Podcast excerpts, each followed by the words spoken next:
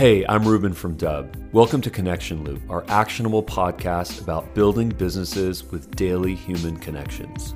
Connection Loop features long form interviews with fascinating people in sales, marketing, and beyond. Enjoy today's episode and learn more about Dubb at dubb.com.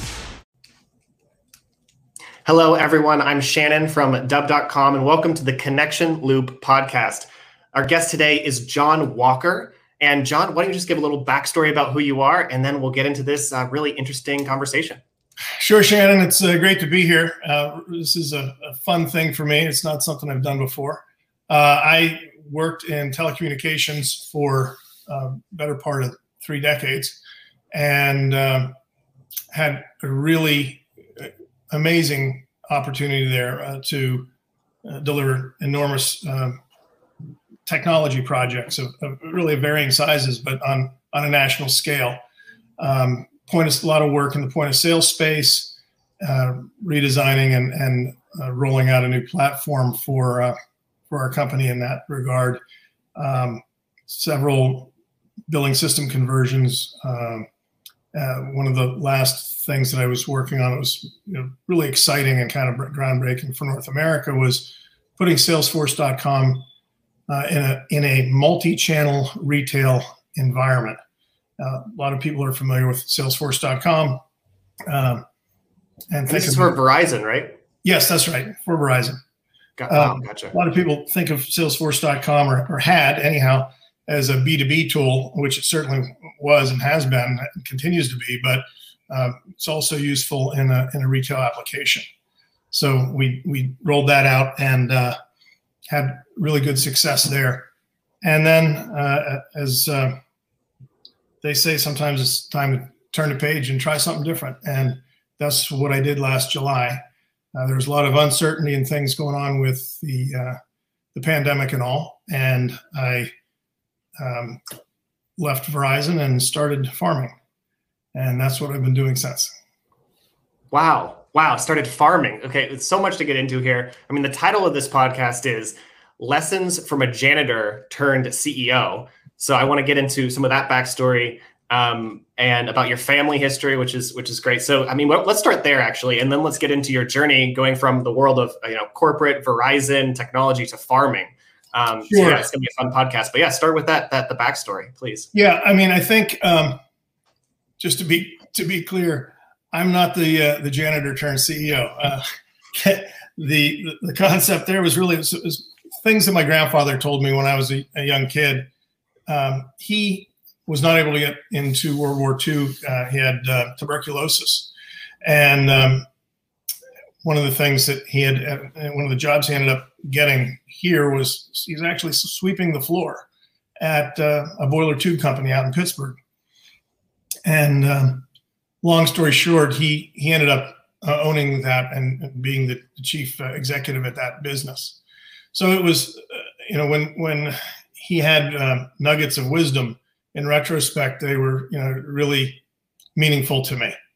And uh, the the one of the things that stands out for me the most from from him was, if you just do what you say you're going to do, just do what you say you're going to do, you'll be ahead of seventy percent of the people. And if you do a little bit more than that, there's no stopping you and it's a it's an extremely simple uh, concept, right? But so many people don't do what they say they're going to do, and uh, it's one of those things you, you've got to build trust with your customers, and being reliable and doing exactly what you say is is one of those one of those lessons from him that uh, really stuck with me. That that's powerful. Actually, it's one of those things that when you hear it, you think, "Wow, why why haven't I thought of that?" Of that because it, there's so many times where you'll say even to yourself, maybe not even publicly, I'm going to do this, and then maybe not following through. That's that's great advice. Sure.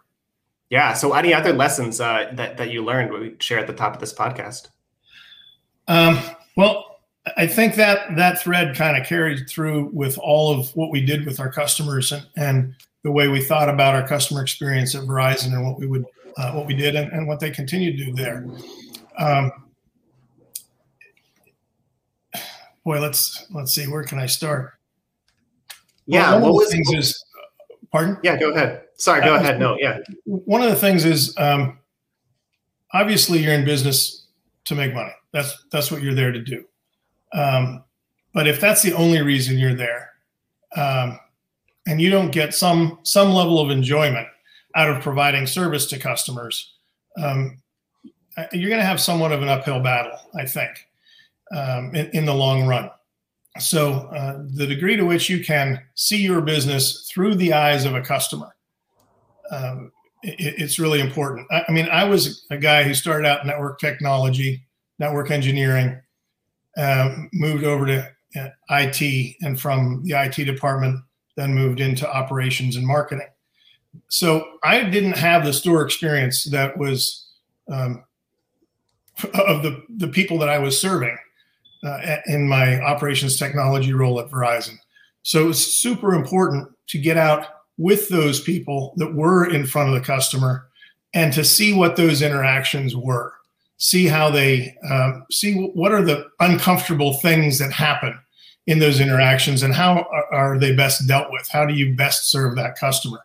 Um, and again from a systems perspective there were things that you would not even understand uh, how your system, system was working if you were you know sitting in a headquarters somewhere because there's a way that a system is intended to be used for sales and then there's the way that it actually ends up being used. And those aren't always the same thing. And you and you learn an awful lot. Um, you you uh, you basically you learn what will the the users of the system what will the frontline rep um, get the most value out of. If, if you don't spend a decent amount of time with them, you you can have the greatest strategy in the world, but your adoption will be in the tank. So, out of that, what were the strategies that that kind of held true over a broader swath of of, of the methodologies that you're trying to deploy? Well, I guess there were a, a few. When I think about our, you know, the role. Uh, uh, I apologize, by the way. Or the dog. I don't know if you can hear the dog barking in the background. Oh no, it's it's fine. I, well, you know, actually, it plays into here at Dubb. We all we always talk about like um, you don't need to have a, a, fancy camera, like a fancy back, like it's and these are the moments, those human moments, are what we love. Like when when there's a dog, or yeah, that, I think that's what almost that's the power of video, and especially like a podcast like that. That's that's what humanizes us. Um, so, anyways, yeah, totally fine. Can feel free to continue. All right. Well, with with all the system implementations that I, that I've done, and and in terms of thinking about the customer and and uh, that customer is different in different circumstances. So, um, but how you deal with them is is somewhat universal. First, um, you do what you say you're going to do, like I like I mentioned. Being fully transparent. Don't have hidden agendas. Include people early uh, if you're rolling out, for instance, a large implementation, uh, and you, you know, some people are, have an inclination not to include everybody because they'll just muddy the waters. Um, well, training will get caught up eventually. We we don't need to pull in train. It's completely the wrong approach. E- even if you think there's a group that's not impacted by the implementation that you're involved with, include them. They'll let you know.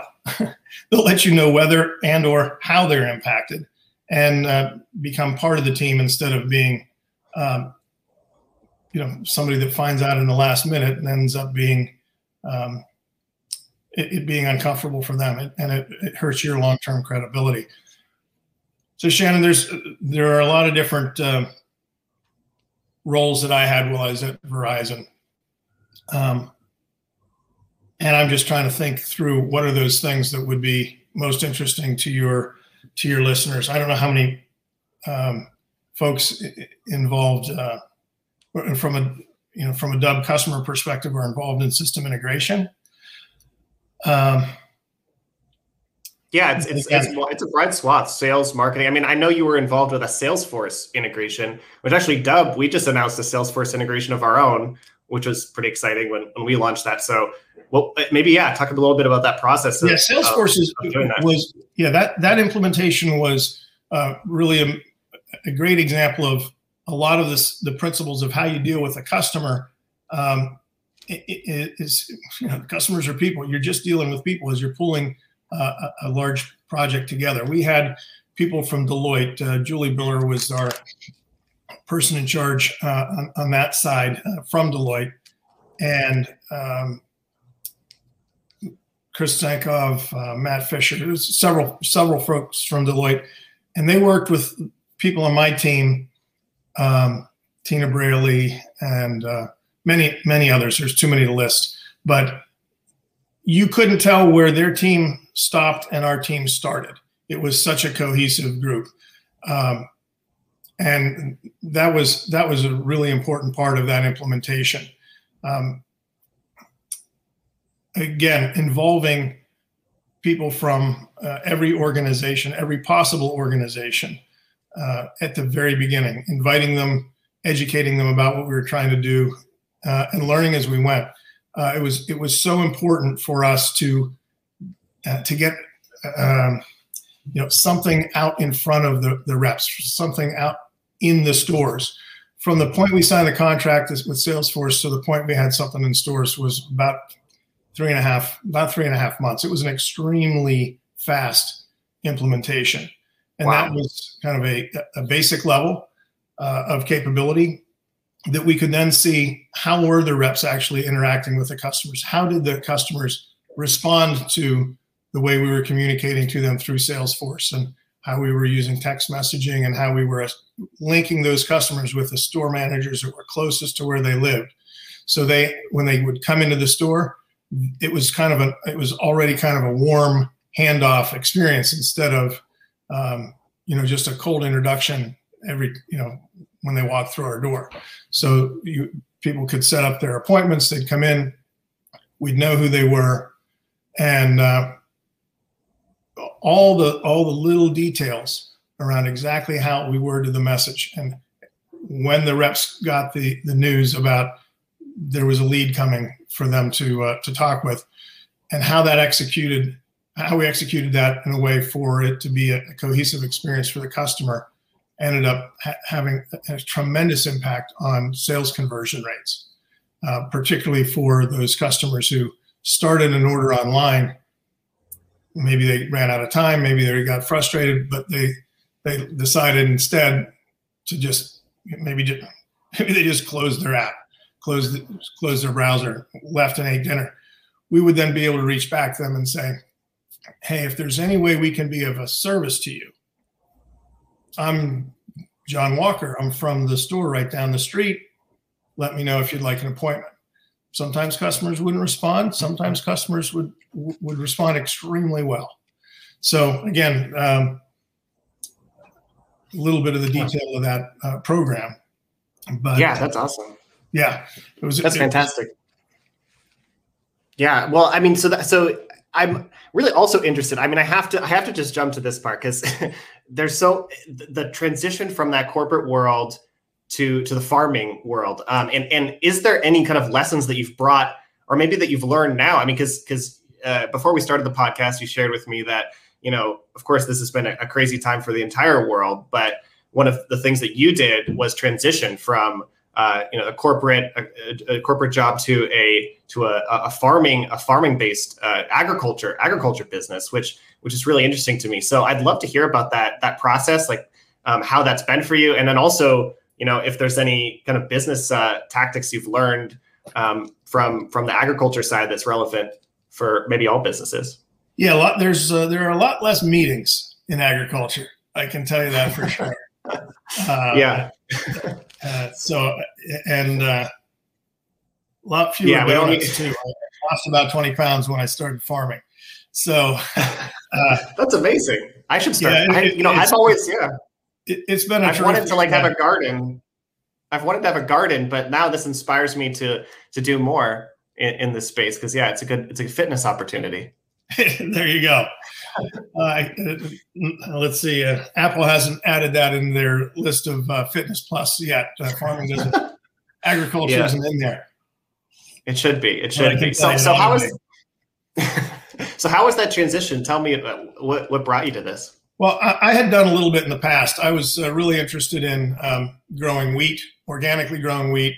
Uh, I had a 50 year old combine, so uh, you know I, I, would do some planting, and it was good while I was uh, working because you don't really have to do anything with wheat except when you plant it and when you harvest it. So it's a couple days a year and that's it. So uh, I started out with that and um, did uh, sweet corn and tomatoes and I mean probably two dozen different things. I don't, I don't need to list them all. Um, it, look, agriculture is hard. Uh, the farmers that do do really well uh, or do well at it, it's amazing. The more you know about it, the more you realize how little you know. Um, I got in, you know, I, you know, had that run last year, last summer, and I uh, was growing lots of stuff. And it was getting around to October, and you know, there's no farming in the winter, really. You, you, think. So I started thinking about what I could do with the greenhouse and what else I what I might be able to do through the uh, through the winter months, and, and that led me to microgreens. Uh, microgreens happen to be a pretty profitable product uh, in the agricultural market. So uh, I thought I'd learn about that. Minimally, we'd have greens uh, to eat in the house, right? Without going to the and what are what are microgreens for those who don't know? Uh, microgreens basically it's uh, it could be cabbage or kale or dill or you know, anything that you would go to the grocery store normally and, and get full size. You start them. Uh, in my case, I'm growing them in soil. Grow them for about seven to 21 days. You cut them off and you eat the whole plant.